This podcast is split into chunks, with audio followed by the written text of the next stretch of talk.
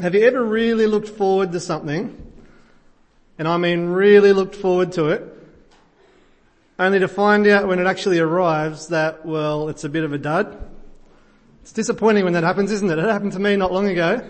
I'd been using my little laptop for about three or four years and I got to the point where I was sick of trying to squint to see what I was reading on the screen. In fact, it had got to the point where you had to, you know, wobble the screen and get it in just the right spot to see the picture. Um, it was ridiculous. So anyway, I bit the bullet and decided to order a nice new big desktop, which I did. And I was counting down the days till it came. I couldn't wait till this thing arrived. It was exciting. Finally it came and I opened up the box Took a nice smell of new computer smell. It was good. Uh, took it out carefully, sat it on the desk, peeled off the plastic protective cover, plugged it all in and sat back. Took a few moments to admire this thing. It was an exciting day. Anyway, then I reached forward for the power switch. Pressed it. Nothing. This thing was a dud. Didn't even work. I was so disappointed. I almost started crying. And if you don't believe me, you can ask Sarah. I was so disappointed. That's the kind of thing that's happening for the Israelites here in Haggai chapter 2. Right at the start, we're told, on the 21st day of the seventh month, the word of the Lord came through the prophet Haggai. That means they've been working on the temple for about a month now. And after about three or four weeks of work, they can already see that this temple is a dud. It's disappointing. And so naturally they're discouraged. But as we think about this second bit of Haggai, we need to keep in mind the message of the whole book. We need to be reminded of it just like the Israelites did. The Lord Almighty remembers His promises and He will honour them despite any obstacle. Now what we'll see this evening is that idea exactly. The idea of the Lord Almighty overcoming any obstacle. We'll see that worked out in a very particular instance at a very specific point in time. What we'll see this evening is this problem of an inglorious little temple being overcome so that it's no problem at all as the Lord fills it with glory so that it is more glorious than anything else. And we'll think about how that pattern has some exciting and glorious lessons for us. But first, let's begin by thinking about the problem here. Now that the people have started working on the temple, it's disappointing. In fact, it seems like nothing, a complete waste of time. Have a look with me, Haggai chapter 2 and verse 1. On the 21st day of the seventh month, the word of the Lord came through the prophet Haggai. Speak to Zerubbabel, son of Shealtiel, governor of Judah, to Joshua, son of Jehozadak, the high priest, and to the remnant of the people. Ask them, who of you is left who saw this house in its former glory? Now he's talking there about the temple that King Solomon built. And you might remember that it was indeed glorious. Solomon's temple was the pinnacle of Israel's history. Solomon had about a quarter of a million guys working on it non-stop day and night. And still it took him seven years to build. He used only the best quality stone cut from a special quarry to build the temple, which he then lined on the inside with the finest cedar brought down especially from Lebanon, so no stone could be seen on the inside. And that in turn was overlaid with nothing but pure gold. Even the furnishings in the temple were pure gold. The light fittings, lampstands really, pure gold. Pure gold wash basins. Even the doorknobs in the place were made of pure gold. This thing was glorious. It was majestic. And to top it all off, do you remember what happened when the Ark of the Lord's covenant was brought into the temple? When they brought the Ark in and they set it down in the holy place, no one could even stay there because a cloud came down and filled the temple. The priests couldn't even go in and out and do their service because, uh, because of the cloud, because in the cloud, the glory of the Lord came and filled his temple. The glory of that house was beyond anything else. It exceeded anything else because the glory of the Lord himself came and filled it. Who of you is left who saw this house in its former glory? Wasn't it glorious? Wasn't it majestic? Wasn't it magnificent? Verse 3. Well, how does it look to you now? Does it not seem to you like nothing? Imagine if you can, we've got our plans sorted for our new building project. Seems like a long way off. But imagine we've got our plans sorted and there's going to be a nice big new Schmick auditorium out the back there. It's going to seat as many people as we want. It's going to be fantastic. And so they start uh, working on it. And after three or four weeks they've dug out and established the foundations and laid the slab. And so naturally we're all excited to see what it's going to look like and get a vision for this thing. And so we head out the back there to have a look. But when we get out there, and we have a look at the slab, it's only kind of big enough to fit a garden shed on. How disappointing would that be? That's exactly what's happening here. In Ezra, we're told that when the foundation of the temple was laid, many of the older priests and Levites and family heads who had seen the former temple, they just wept aloud when they saw the foundation of the new temple. Compared to the old one, this new one is an absolute dud. It's disappointing and it's discouraging and it makes you just want to cry. You see, the people had their hopes set on the idea that rebuilding the temple would mean regaining God's blessing, regaining God's presence, regaining God's glory. You might remember last week we saw that when the people neglected God's temple, when they were apathetic to the things of God, it dishonored God. And so presumably now when they start working on God's temple, presumably that would bring honour to God. And so why is God not blessing their work? And more importantly, what does that say about the presence of God with his people? Because remember, after all, God himself had come and filled the old temple with his glory. But now that they've started working, it's obvious. The new temple is puny and it's pathetic and it's discouraging and disappointing. But remember, God makes a habit of taking puny little things, of taking disappointing things and doing something great and glorious. If nothing else, the book of Haggai helps us to see that God makes a habit of overcoming obstacles for the sake of his people, for the sake of his name. And so as we keep reading, I hope you've got your sense of expectation and adventure with you. I hope you're excited to see how God is going to overcome uh, this disappointment.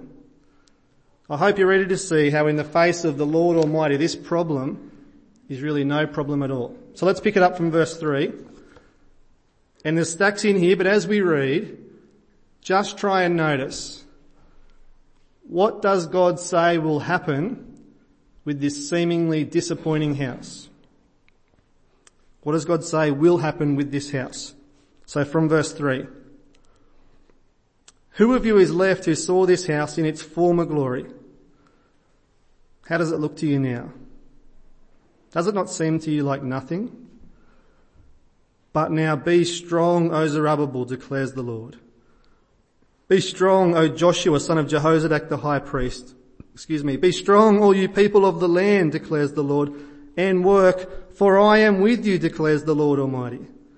This is what I covenanted with you when you came out of Egypt and my spirit remains among you. Do not fear. This is what the Lord Almighty says. In a little while I will once more shake the heavens and the earth, the sea and the dry land. I will shake all nations and the desire of all nations will come and I will fill this house with glory, says the Lord Almighty. The silver is mine and the gold is mine, declares the Lord Almighty. The glory of this present house will be greater than the glory of the former house, says the Lord Almighty. Now there's lots of stuff in there. But did you notice at least? What does God say will happen to this seemingly disappointing house? Have a look with me again at the end of verse 7. I will fill this house with glory. And it's there again in verse 9. the glory of this present house will be greater than the glory of the former house. This temple, the one that looks like nothing, the one that's just a source of disappointment and discouragement and weeping, it will be glorious. In fact, as glorious as Solomon's temple ever was, this present one will be even more glorious. Now, can that be right? How can that be right? You know, the reason Solomon's temple was so glorious wasn't because it was so big and impressive and imposing, although it certainly was those things. It wasn't glorious because of the fine cedar or because of the pure gold that it was made of. It wasn't glorious because of the expert craftsmanship that went into it, although those things are certainly impressive. No, the reason Solomon's temple was so glorious was because the glory of the Lord Almighty himself had come and filled it. So how can this new temple have greater glory than that? Well, it can only be that God is going to come to his people in an even bigger way than he did with Solomon. In fact, we get a hint of that back in verse 4. Have a look with me again. Now be strong, O Zerubbabel, declares the Lord. Be strong, O Joshua, son of Jehozadak the high priest. Be strong, all you people of the land, declares the Lord, and work, for I am with you. This is what I covenanted with you when you came out of Egypt, and my spirit remains among you. Do you remember when the Israelites came out of Egypt? The Lord went ahead of them in a pillar of cloud to guide them on their way, and a pillar of fire to give them light. And significantly, neither the pillar of cloud nor the pillar of fire ever left its place in front of the people. What God promised or covenanted with the people when he brought them out of Egypt was that he would be with them. And what he's saying here is exactly that. Be strong and work, for I am with you. In a little while, I will shake the heavens. I will shake the earth and the sea and the dry land. I will shake all nations and I will fill this house with glory. You see, the true glory of this temple, this, the greater glory of this new temple won't be how much gold or silver it's made of. Certainly won't be based on its overwhelming size and an imposing nature, because remember it seems like nothing. No, the stunning glory of God's temple will be God himself.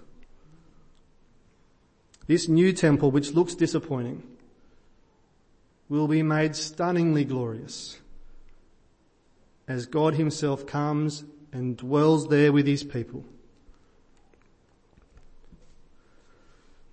Now, all of this of course raises a really interesting question. Has this ever happened?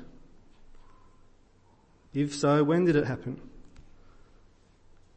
Did a cloud of the glory of the Lord ever come and fill the second temple in the same way that it did with Solomon's temple? Has God ever come and brought glory to this temple? When they actually finished building the temple, God didn't come. In fact, for hundreds of years afterwards, the cloud never came. In fact, even by the time of the New Testament, God's glory had still not come to the temple. And then something astounding happened. Jesus came to the temple. And finally, God's glory came in a much, much fuller, a much more complete way than ever before. Turn with me, if you've got your Bible open, to John chapter 1. John chapter 1.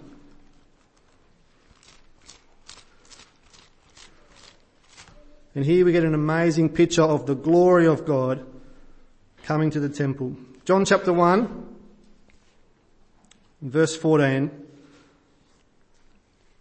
The word became flesh and made his dwelling among us. We have seen his glory, the glory of the one and only who came from the Father full of grace and truth. Friends, this is talking about Jesus. The one who in the beginning was with God. The one who was God. The one who is God.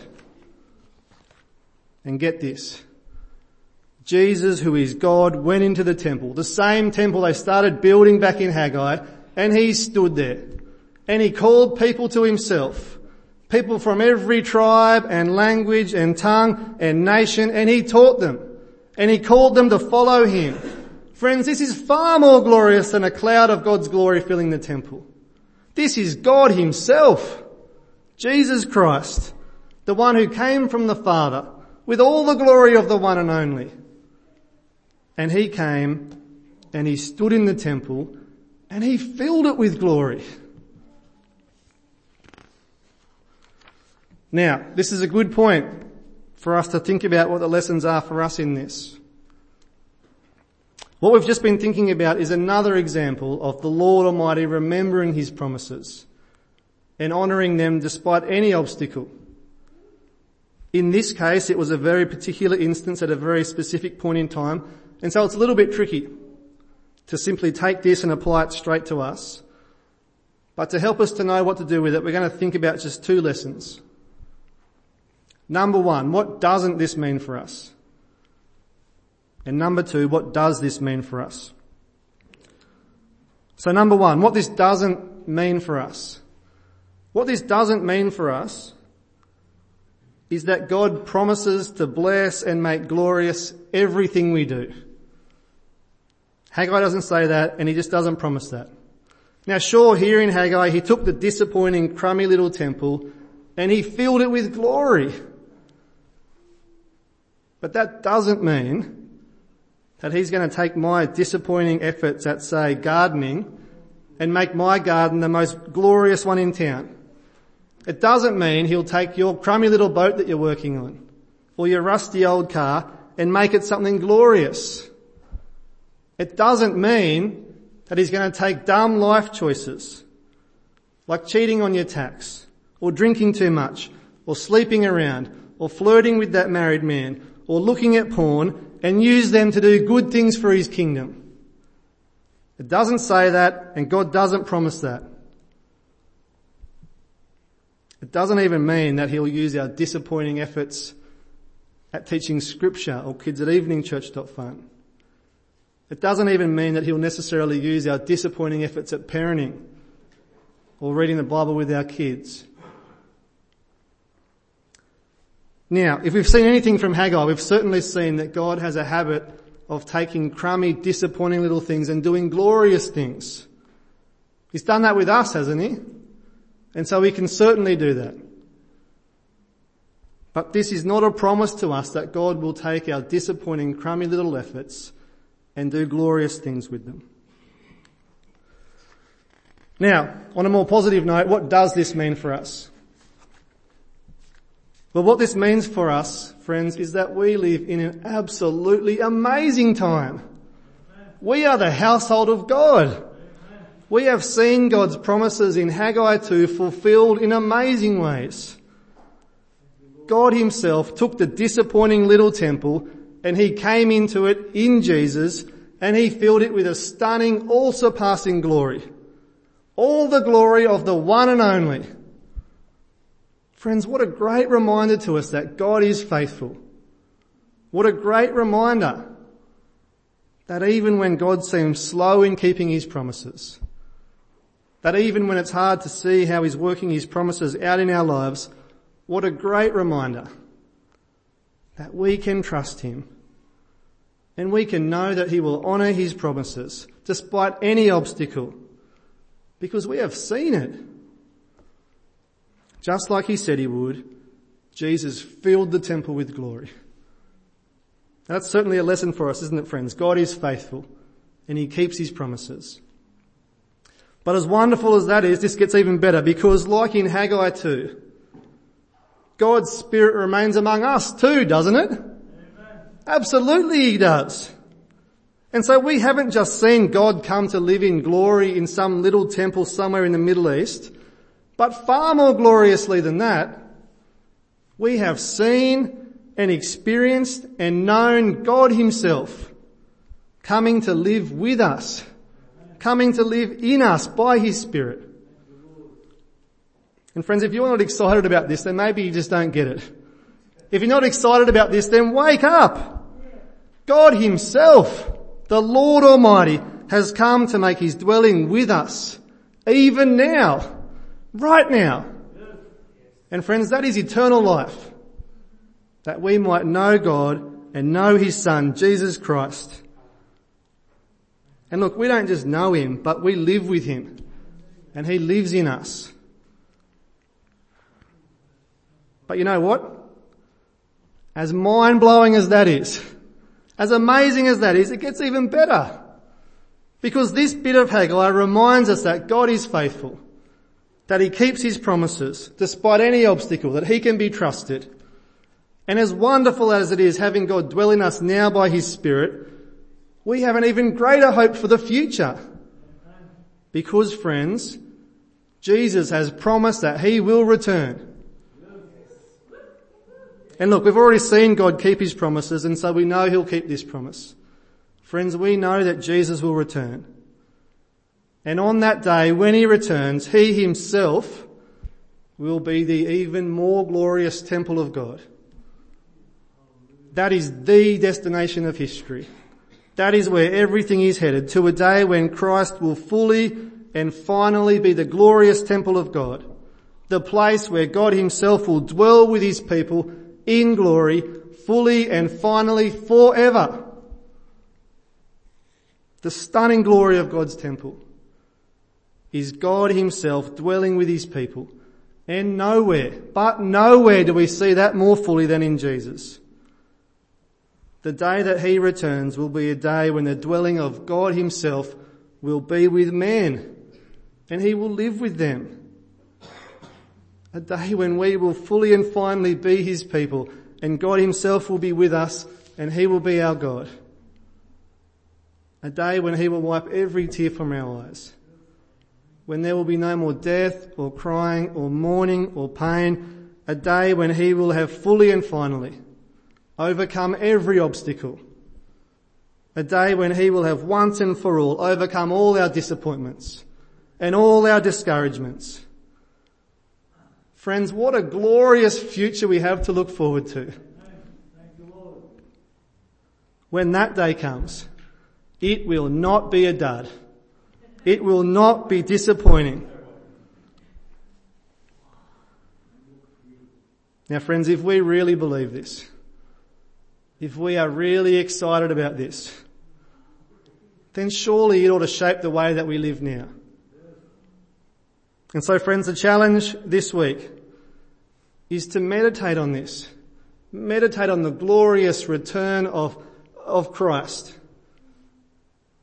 The most glorious temple of God, the place where we will live with God forever. Meditate on it. By all means, be excited about it. And then think, Think about who is at least one person in your life who needs to hear this.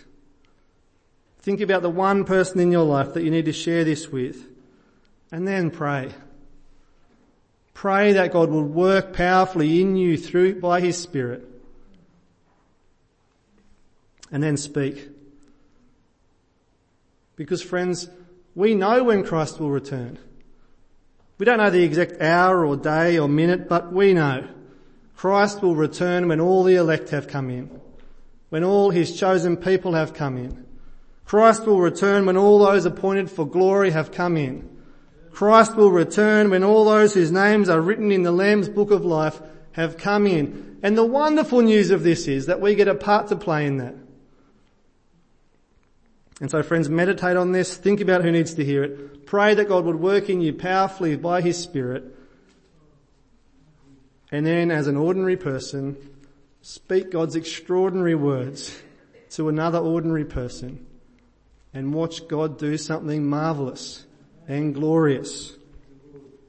Friends, as we wait with eager expectation, let's remember and remind one another that God is faithful and He is powerful and we can trust Him to keep His promises despite any obstacle. And we have a glorious future to look forward to in Him.